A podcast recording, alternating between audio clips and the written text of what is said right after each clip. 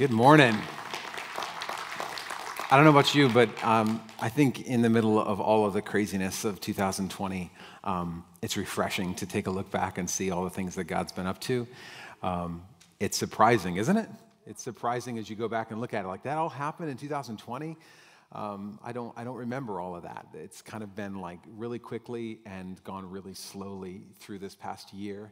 And um, anyway, I'm just so proud of you guys. Thank you so much for all of you that have just stuck it out and um, gone with us on this creative journey of trying to figure out how to, how to do things. And um, I love that our team has just decided, um, rather than just say, well, we're just going to cancel this or we're not going to do that, we just said, like, well, let's just figure out a way to do it, even though it's not the way we always used to right?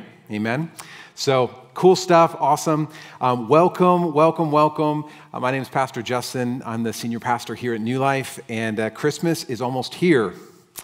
We have like what four or five more days or something. I don't know. It's pretty much it's pretty much upon us, and um, as we head into this to this whole season of Advent, um, it's like this hope-filled anticipation of of the arrival of Jesus. Not only that, we believe that Jesus has already come, that he is coming, and that he will come again. And that's kind of the hope filled anticipation that, that we have as Christians of the second coming of Christ. And, um, and yet, as we were talking and just watching in this video, this comes at a really weird time.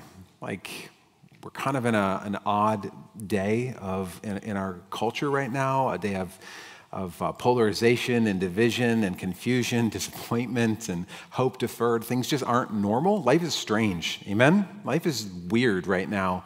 Um, it's certainly not what we had hoped for.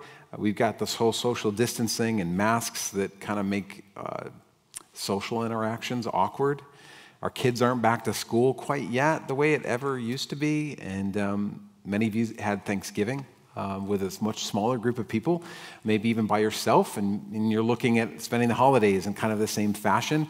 And, and, then, and then there's this weirdness that we have, this strange, if, if we're going to be honest, that there's like some of us actually enjoyed that. Um, we don't want to admit that, but there's like this, this hating of the isolation, and yet there's this feeling of uncovered or anxiety in crowds. And so there's we're dealing with all of that and the shame and regret and pain and all of that kind of stuff in the midst of it. I mean, let's just be honest, it's weird where we're at right now. Um, and the longer this drags on, the more disappointed we get.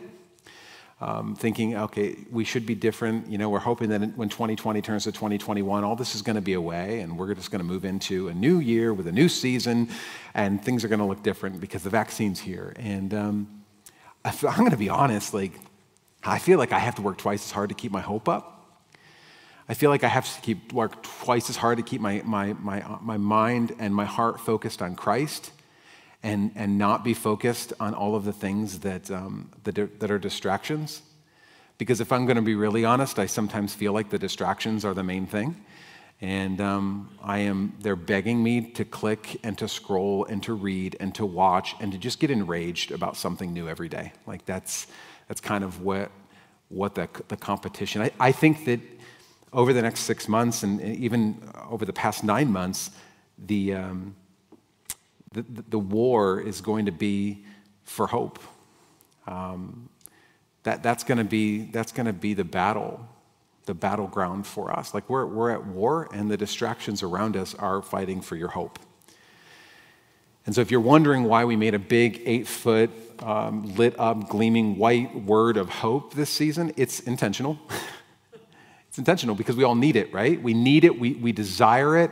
We're, um, we're starving for it. Many of us are literally um, perishing for lack of it. Um, if you want to know what the church has to offer the world right now, it's hope. It's hope. It's hope in, in Christ. It's hope beyond what we're currently focused in on, um, to lift our eyes up and to be focused on something greater. And um, I, as I was thinking about this, I was thinking about Christmas and um, all of the all of the shopping most of you guys have probably been doing online. Amazon has been doing wonderfully well this season. And uh, when I was a kid growing up in the 80s, there was one thing that every kid wanted. Um, so if you had a kid growing up in the 80s, then you probably were asked for this, and it was the uh, the Nintendo Entertainment System. Um, also known as Tendo and uh, NES. That was uh, that was a dream of, of every young child in the growing up in the 80s. Um, I, I knew that my parents loved me, but, um, but I couldn't understand why I never got one, right? Like I was one of those kids. All my friends were getting Nintendos, and I was, uh, it was hard. You're like, get over it, Justin. This is stupid. Um, my mom, every year, she'd be like, well, don't you want like a, a calculator watch? Like, no. I mean, I did, but I really want a Nintendo. And I asked for it for Christmas. I asked for Santa. I asked for my parents. I asked for my birthday every single year. Uh, that's all I want. All I want is a Nintendo. After like year after year, it was just, it's going to rot your brain. No, you can't have one. That was, you know, this was the, the thing. And after three grueling years, first world problems, I finally um, opened one up on Christmas morning. And, um, and it was one of those things that you just think is never going to come. Like I'd pretty much just given up. I think the last year, I don't even know if I asked for it because I just thought, well, it's not actually going to happen. And, and, I think that if we're going to be looking at like where we're currently at right now, the, um, the tendency, the temptation is to just be like, yeah, you know what? I'm just going to give up hoping because I'm just, I don't want to get just so disappointed. I was hoping that it would be look different. I was hoping this year would look different. I was hoping that like my relationships, my marriage, my kids, like all this stuff would look different, and, and it's not. It doesn't seem like it's going to get much better, or it's going to be a whole lot further out. And we get disappointed in hope. We get disappointed. Proverbs 13, 12 says that hope deferred makes the heart sick. Um, do you ever have that feeling of heart sickness? I honestly, when I was reading this, I'm like, I think that's like how many of us are feeling right now is that hope deferred makes the heart sick, wanting something that just never seems to be coming. Like I just, I was hoping it was going to change. I was hoping something was going to look different. And I was hoping that things were going to go back to normal again, whatever, whatever that means now. And I was hoping that God was going to fulfill that calling on my life. I was hoping that um, He was going to give me the one that I'm supposed to marry, or I was hoping that God was going to start working on the one that I did marry. Um, I was hoping, I'm waiting and hoping for a job or for a better job or a new job or a large sum of money so I can quit my job. And, you know, there's this, I'm hoping, I'm hoping, I'm hoping. That's what we hear in our day today. I'm hoping for a, uh, the same president or a new president or a vaccine or a cure. I'm hoping, I'm hoping, I'm hoping. And we can get disappointed in hope. And we can do anything for a short term, but as that short term becomes a longer term and an indefinite term, we lose hope. We get disappointed in hope. And today I want to take a look at, um, at Scripture today, and um, we're going to kind of go through the, the life of John the Baptist, who uh, if, you've ever, if you've ever read and heard about John the Baptist, he was the forerunner for Jesus. He was actually one of Jesus' cousins and uh, was kind of like the opening band for Jesus and, and gathered people. Um, to, to actually proclaim and to make way for, for Jesus Christ. He was kind of this weird character, uh, original, like hippy dippy granola head. Um, he wore camel hair, camel hair clothes and um, ate grasshoppers and honey, which sounds like Bear Grylls, like it sounds disgusting. Um, and he lived out in the wilderness, he lived out in the desert. Uh, people came from all around to hear this wild man preach. The young, the old, the rich, the poor, the, the religious, the, the sinners, everyone came out to hear this, this wild guy preach. And he was telling people, like, seriously, he had like, he had one sermon that he just kept preaching, and it was like, People get ready, repent. The Messiah is coming. Hope is near. Get ready. Turn away from your sins.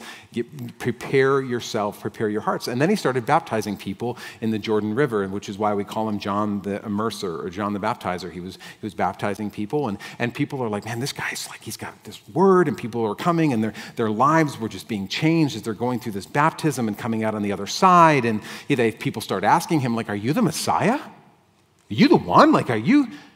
Man, you, you were so powerful. And I don't know if you realize, but there's like a whole line a mile long waiting to come and to hear you and to get baptized by you.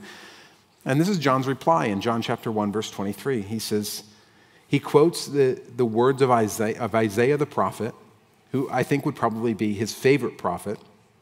Because how many of you know, if, if you're being prophesied um, in a pro, by a prophet, that would, be, that would be your favorite prophet. He says this I am the voice of one calling in the wilderness Make straight the way for the Lord.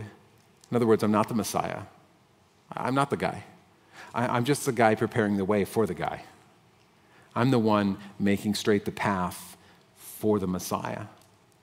And then all of a sudden, there's this one day where Jesus shows up, and Jesus shows up to the Jordan to see John the Baptist, to be baptized by John. And John's like, What in the world? And as soon as John sees him, he yells out for everyone else to hear. He's like, Look, the Lamb of God who takes away the sins of the world. And so Jesus comes and he's like, I, have come so that you would baptize me. And John's like, What are you kidding me? Like, I can't baptize you. You should be baptizing me. Like, you're the one. I'm just the guy that's telling people about the one. And Jesus says, No, I want to, I want to do this to fulfill all righteousness. And so John's like, Fine, okay, great, we'll do this. And so he baptizes him. And as he comes out of the water, I want you to get a, view of what happens. Matthew chapter 3, verse 16. As soon as Jesus was baptized, he, he went up out of the water. And at that moment, heaven was open. I want you to just capture this heaven open. I don't even know what that looks like or feels like, or I, I can't even imagine what that feels like. He saw that the Spirit of God descending like a dove and alighting on him, on Jesus. And a voice from heaven said, This is my Son, whom I love, and with him I'm well pleased. So just I want you to just capture this. John sees Jesus from afar, recognizes him, calls him out in the middle of a crowd, behold, look, the Lamb of God who takes away the sins of the world, the Messiah. Jesus comes, he's baptized, heaven rips open.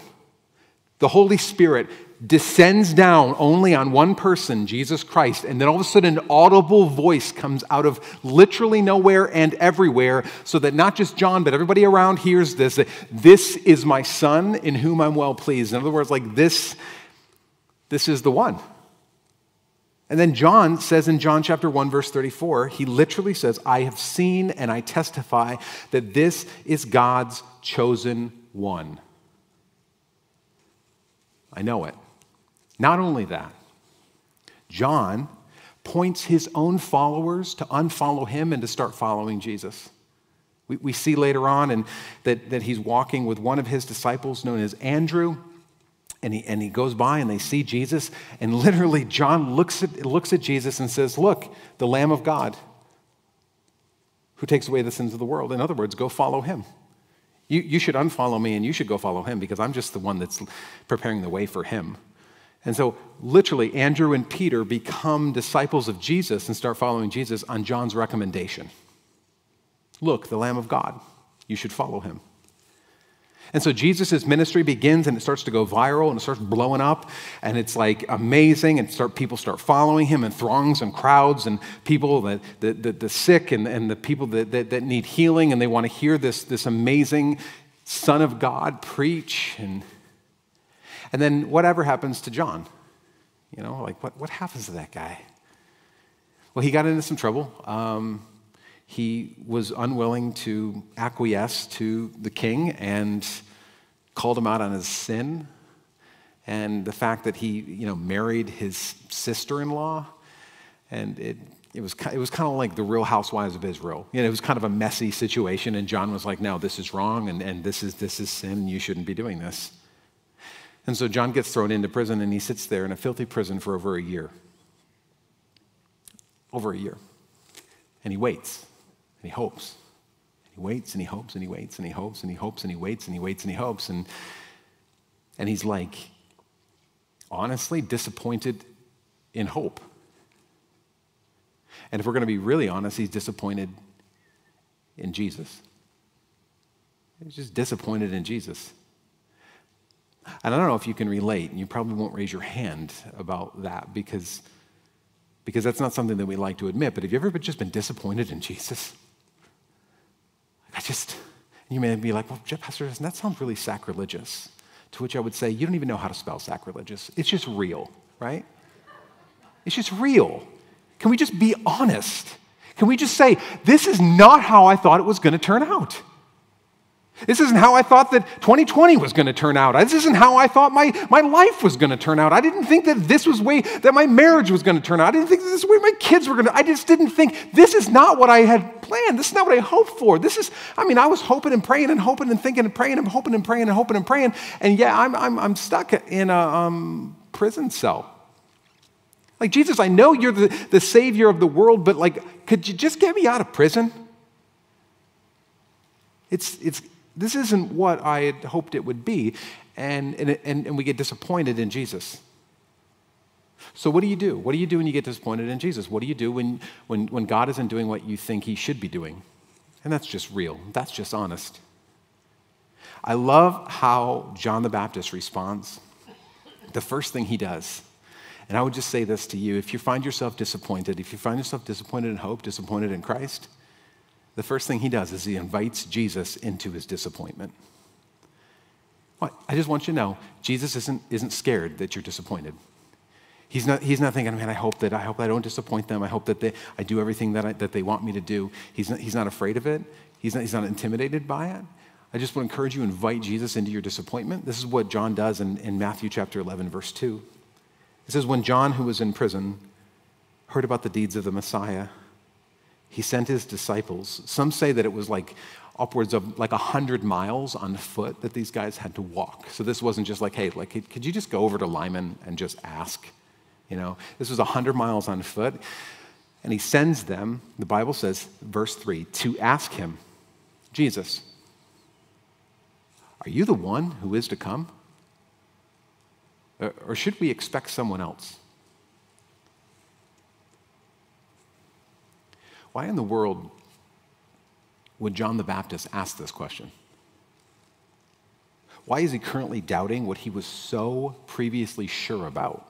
We just talked about it, all the things that had happened, how he called out Jesus and said he's the one and told all his disciples, follow him because he's the one, the Lamb of God, the Messiah, and I'm not worthy to untie his sandals, and he is the one. Why, why, why would he do that? Why would he ask this question? Because he's rotting in a prison cell.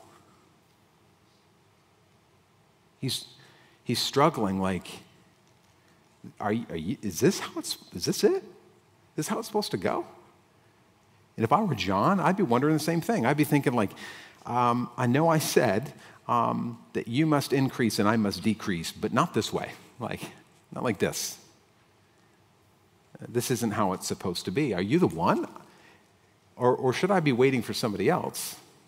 Because a lot of times I think that we, you know, um, what if God is doing exactly what we've asked him to do, just not in the way that we wanted him to do it?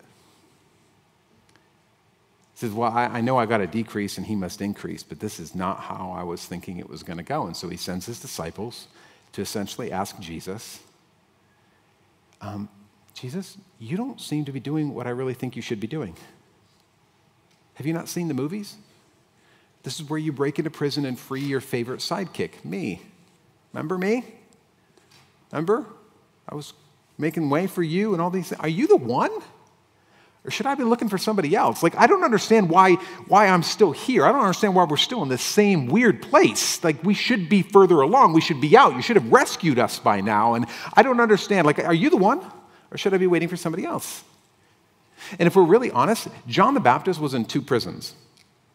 Yeah, he was in a prison behind steel bars or in a pit or whatever that looked like. I'm I'm not trying to glorify that in any way, shape, or form, but he was also in another prison, and it was a prison of disappointment. And if we're really honest, which is what we should be, many of us live in that prison. The prison of what you'd expected, what you'd hoped for, what you'd planned, what you think, you know, God was going to do or he should have done, or it's taken so long. That disappointment will cause you to essentially set your level of expectation at your level of your experience. Let me say that again. Disappointment will cause you to set your level of expectation to the level of your experience. And we miss what God is doing in you and through you in the midst of it. It's where we get words like things like we say, well, it is what it is. It just is what it is. I mean, we just kind of just accept the fact that this is where we're at and this is where it's going to be and it's never going to change. Nothing's ever going to get better. Nothing's ever going to look, look better than this. If I can just accept reality, then everything's going to be good. And what does it do? It keeps us from risking. Because, well, if I risk, if I don't risk, then, then I don't ever lose. It keeps us from praying because I just don't I just don't want to hear the word no or I don't want to have to wait for a prayer to be answered or it keeps us from hoping which is the biggest thing it keeps us from hoping because it's like well I just God hasn't done it yet he's probably not going to do it so I'm just going to stop hoping because I don't want to be disappointed any more than I already am it's this weird thing. And we just end up living our life at the level of our disappointment. I think that's the thing that, that many of us deal with. I mean, if you think, think this with, through with me, like, what does Satan use to derail your faith? Oftentimes, he uses disappointment. What, is, what does God use to refine your faith? Disappointment. Trials, temptations, things that, that we go through that we would rather not be going through, and yet God's like, um, I got you right where I want you, and I want you to walk through this with me and know that I've not left you nor forsaken you. And we're going to walk through this together. I think it's this reality, as I was just even just reading through the life of John the Baptist, that it's like our disappointment can either be a place of confinement or a place of refinement. It can either be a place, if we're not willing to admit it, if we're not willing to walk through it, we just, we just stay locked up well, it is what it is. I'm just going to look down. I'm not going to risk. I'm not going to hope. I'm not going to pray. I'm just going to expect my level of disappointment and my experience, and this is the way it's been. This is the way it's always going to be, and nothing's ever going to change. And, and my wife's not going to change. My husband's not going to change. My kids aren't going to change. My life's not going to change. My situation is not going to change. My finances aren't going to change. So I don't want to risk. I don't want to hope. I don't want to pray. I don't want to. I'm just going to live. I'm going to live in this disappointment. Or it becomes a place of stretching. It becomes a place of like, man, I'll, let me just tell you when things start to go off the rails, you either hunker down and act like it's not happening, or you get authentic and real and say, Jesus, I need you more than ever. I mean, I, I, I don't know how I'm going to get through this without you. I don't know how I'm going to walk through this. Because disappointment happens. It, it's kind of what you choose to do with it. And I love how John the Baptist breaks the cycle. He does what like I would only dream or think of doing. He's like, no, I want you to go ask Jesus this question. The question that all of us would be asking, and maybe some of us are asking. He just goes right to Jesus with it. He doesn't hide around it. He doesn't try to gloss it over, pour some Jesus juice on it, make the pile of poop look like it's better than it really is or that it's, and it's anything different. He's like, no, I want to hear from Jesus what his answer is. And then Jesus' response is it's, it's crazy. This is how he responds to Jesus. Matthew chapter 11, verse 4. Jesus replies, Go back and report to John what you hear and what you see. The blind receive sight, the lame walk, those who have leprosy are cleansed, the deaf hear, the dead are raised, and the good news is proclaimed to the poor. And then he says, Blessed is anyone who does not stumble on account of me. He reminds John of what John has already heard. He reminds John of what John already knows. He already has heard about stories of what is going on with Jesus. But I just want to remind you is that sometimes when you're in the, a prison of disappointment, sometimes you need to remind yourself of what God has already done. Bring that to, to, to your remembrance. Because if I was John, I'd be tempted to think the same thing. Um, i know what you're doing for other people. I, I, I, hear that you've done this and that you're working of miracles here and you've done that for this person, but what about me? Like, I was kind of wondering, like, maybe you could get me out of prison right now because you're not feeling like the one right now.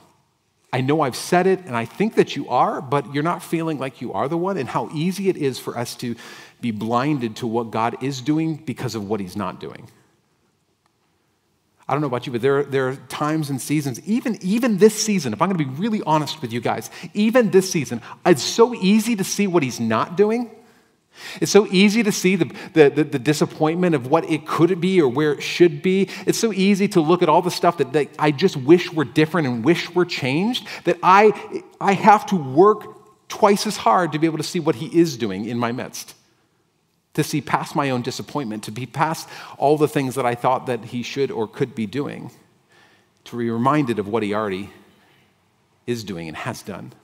And I've urged you this before, like I, and I urge you this again, like some, some of you need to, this, this little thing isn't just for surfing the internet or, or posting on Facebook or reading all kinds of ridiculousness that, that you have no business reading. Um, I, I have a note in my a note file in my phone that I literally write down salvations that I've witnessed, um, prophetic words that I've received, testimonies, uh, healings.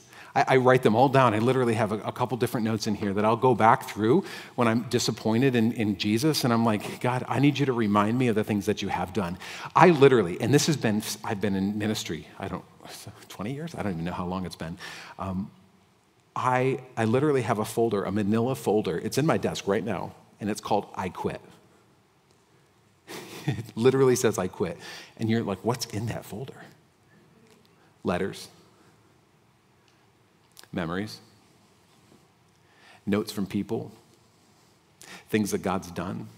And I literally, probably about once a year, or through COVID, I've actually looked at it a couple times, um, where, where whenever I feel like quitting, whenever I'm just honestly just disappointed, I go back to it. like, God, remind me. I need you to remind me what you're up to. I need you to remind me of, of, what you've called me to. God, I need, you to, I need you to remind me of what you've done because all I'm seeing is what you're not doing, and I need to be reminded of what you are doing. It's powerful. I, I, I completely like go through, write it down. Why? Because it gets really foggy when you're in prison. And do it now. It's one of those things that you don't think is that important until it is, and then it's too late. So if you're in a good place right now, this is the perfect time for you to start making a note in your phone. It's a perfect time for you to start just writing things down. Why? So that when you're disappointed in Jesus, you can go back to it and be like, that's right. That's the truth. That's what God's up to. That's what He's done. That's what He saved me from. God, thank you for delivering that. Thank you for doing that in my marriage. God, how could I ever turn back from you? You got to remind yourself of those things, especially when you're in the midst of disappointment. So be honest about it. Be honest. Stop saying that you don't have it, and then, um, and then invite God into it. And I want you to see something, and I'll leave you with this. That um, it's interesting that um, Jesus, Jesus' answer to John is not just some random reminder. He's not just like, yeah, well, the deaf, the deaf hear, the blind see, all these things. He's actually quoting messianic prophecies from the prophet Isaiah. John's favorite, right? Because he prophesies about John. Matthew chapter 11, verse 5. Look at what Jesus says to John. This is his answer. The blind receive sight, the lame walk, those who have leprosy are cleansed, the deaf hear, the dead are raised, the good news is proclaimed to the poor. John would have immediately caught the reference that Jesus was making about Isaiah. And there's a couple different, there's like three. I'll read two of them to you. One of them is from Isaiah 29, verse 18. It says, In that day, the deaf will hear the words of the scrolls. Out of the gloom and darkness, the eyes of the blind will see. Once more, the humble will rejoice, and the needy will rejoice in the Holy One of Israel. And then there's a scripture that you know, little boy Jesus, when he was like, you know, kind of away from his parents and hanging out in the, uh, in the temple, he actually opens up the scroll and, uh, and, and reads this as like a prophecy that he's walking in. Luke chapter 4, verse 17. It says, And the scroll of the prophet Isaiah was handed to him, little boy Jesus. Unrolling it, he found the place where it's written The Spirit of the Lord is on me, because he has anointed me to proclaim good news to the poor. He has sent me to proclaim freedom for the prisoners and recovery of sight for the blind, to set the oppressed free, and to proclaim the year of the Lord's favor.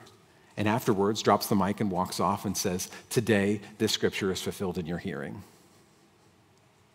And as I was reading all these, all of these prophecies, there's, there's so many of them re- repeat themselves. The blind, the blind see, the lame walk, the lepers are cleansed, the deaf hear, the good news to the poor. But there's one thing that if you notice, if you read through these, that I can't help that Jesus may have intentionally left it out as a message to John.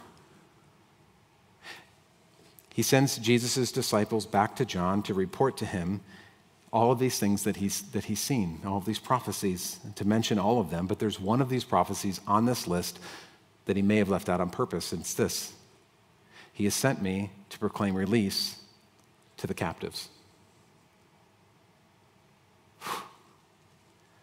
And in place of this, he says in Matthew 11, verse 6, Blessed is anyone who does not stumble on account of me. Blessed are those who, who don't turn away when I don't measure up to what they think I should be doing. And I, and I wonder if, if maybe Jesus may have just been sending John a message I'm the one, and you don't need to be looking for anybody else. But I'm not going to break you out of prison. What? But I'm still the one.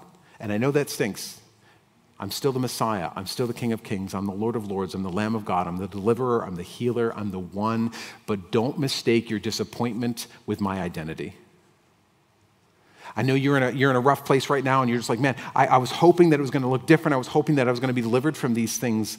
And, and, and I, just, I just believe that some of us need to hear that this morning that He is the one. You don't need to be looking for anybody else. But don't mistake your checkbook balance with the fact that He's still your provider. He's still the one, and you don't need to be looking for anybody else. But don't mistake your marital status with the fact that He is still your Messiah.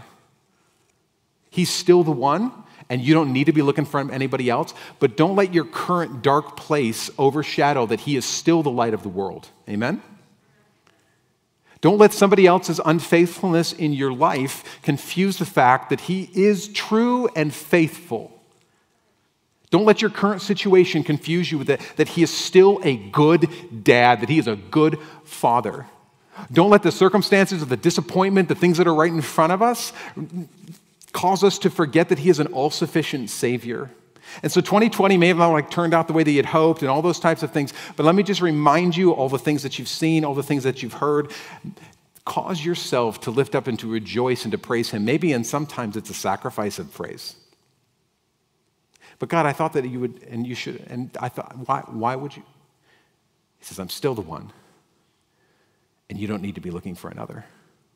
I'm still the one. Essentially, he tells John, don't trip over your disappointment. Don't trip over it.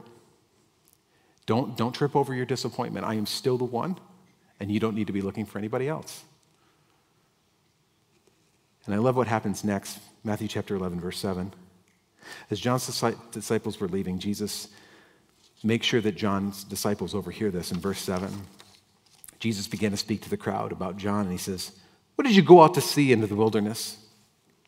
A reed swayed by the wind? If not, what did you go out to see?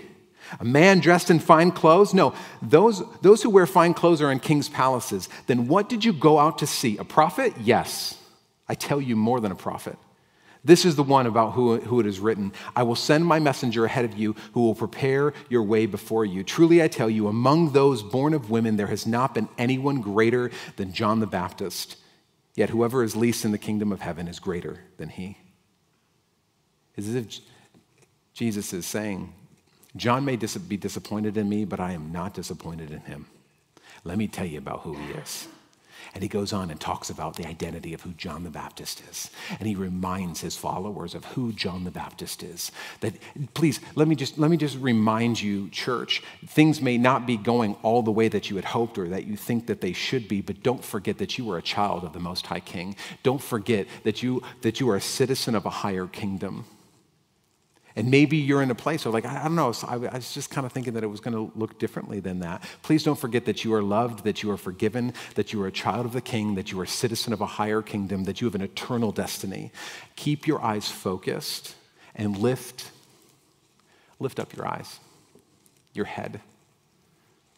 As we head into Christmas, why don't you stand with me? As we head into Christmas, we, we wait with eager hope for the coming of our Messiah, the Savior. We're not waiting with eager hope for a vaccine. We're not waiting with eager hope that things go back to normal. We're waiting with eager hope for the second coming of our Christ, our God, our King, the hope of the world. The hope, that's where our hope is. At least it should be. At least it should be. There's this, um, King David writes about this in Psalm 42, about the battle raging within himself. And I love how he's honest about his disappointment. And if you get anything about this today, I, I said just be honest with the fact that you're disappointed. He says this in verse, verse 3 of Psalm 42. King David writes, My tears have been my food day and night while people say to me all day long, Where is your God? And then he reminds himself of what God has already done. He says in verse 4 These things I remember as I pour out my soul, as I'm honest, as I'm real, as I'm transparent. He says, How I used to go to the house of God under the protection of the mighty one with shouts of joy and praise among the festive throng. He's like, I, I know that I'm, I'm, I'm down in this place and I'm crying and, I, and things are not the way that they, I think that they should be. And I wish that you would deliver me from this. But man, I remember when I would just walk into your presence and I would sing and I would give a sacrifice of praise. I remember when I was just so stinking excited that you saved me from, from my own sin and my own death that it didn't even matter. I remember saying that, God, if you don't do anything more for me, then I, you've done enough. I remember that. And then he gets serious in verse 5. And this is, I think, where some of us need to kind of c- capture ourselves as we head into 2021, as we, as we come out of this year and we come out of this disappointment, we come out of this place. I want to encourage you to instruct your soul to line up with your mind. This is exactly what he does in verse 5. He says these words Why, my soul, are you downcast? Why are you downcast? Why are you so disturbed within me? He recognizes, I am not where I used to be, and I'm allowing this, this depression, I'm allowing this thing, I'm allowing my circumstances, the situation to, to literally just be a wet blanket on the fire of my faith. Why are you so downcast? And then he starts instructing his heart. He says, Put your hope in God. And he forces himself to say, For I will yet praise him, my Savior and my God. Essentially, Jesus is, is, is always pulling us from, well, well, what if, what if, what if, what if, what if, what if, to even if. Because cause this 2020 has been a year of what if. Like, well, what, what, what, what if I get COVID? What, what, if, what if this shuts down? Or what, what, if, what if I don't get out of this jail cell? What if, what if this sickness gets me? What if my marriage falls apart? What if, what if I lose my house or my job? What if, what if I never find the one? What if, what if, what if? And, and I think God is always calling us to come to this place of, of, of, of resoluteness on the inside of us where we just say, even if. Even if this doesn't turn out the way that I want, I will yet praise you, my Savior and my King. Even if my marriage is struggling, I will put my hope in God. I will yet praise him. Even if I lose my job, even if I lose my, I will put my hope in God. I will yet praise him. Even if it takes me years to be able to get through this, or even if, it, even if I don't find my soulmate, I will put my hope in God and I will yet praise him. Lord Jesus, I know that you are the one, even if I don't feel it, even if I don't see it, you're working. I know that I don't need to look for anybody else. And so I put my hope in you. I refuse to put my hope in other things. I refuse to put my hope even in the changing of a calendar stinking year. I put my hope in God. I will yet praise you, my Savior and my King. And Jesus, forgive me for those times where I question. Forgive me when I question because of my own disappointment, because of the things that you're not doing. I refuse to blind myself to the things that you are, that you are moving in our midst every single day. And I refuse to accept the fact that others would like to say to me, Where's your God? Where is your God? Jesus, we lift you up. We lift you high in this day, in this place. And as we head into this new year, God, we will lift up our eyes and correct our souls to line up with our minds of what we do know to say, I will lift you up and I will put my hope in you, my Savior and my King. Yea, though I walk through the valley of the shadow of death, you are still the one, and I am not waiting for anyone else. And so, Jesus, I pray that would be our prayer. Even as we head into this year, I, I, pray even as we head into Christmas that, that we would just be reminded that we would cause ourselves to remember what we have seen and what we have heard. And we don't allow the, the chaos and confusion and division and polarization and the distractions to get in the way of what it is that you've called us to. And as we wait in joyful hope for the expectancy of our Savior, may that be where our hearts are aimed and we keep our focus on you, Jesus. And it is like working double time, it seems like this year. But we trust you, we love you, we lift you up above all. And God, as we walk out of these doors today, may we walk in joyful hope and the expectation of our Savior coming again. May we continually remind ourselves and correct our hearts to line up with our minds of the great things that you have done and that you are doing in our midst, even amongst the times where we wished, we hoped, and we think that you should do something differently. We will put our hope in you. You are the one, and I won't wait for anybody else. In Jesus' name we pray. Amen, amen, amen. Let's give him a clap, a clap of praise. Thank you, Jesus. Thank you, Jesus. Christmas Eve is coming. I would love for you all to be here this Thursday. Pay attention if you've already signed up because there's some possible rain in the forecast. We may be making some shifts. So just be just be looking out for that. God bless you. Merry Christmas.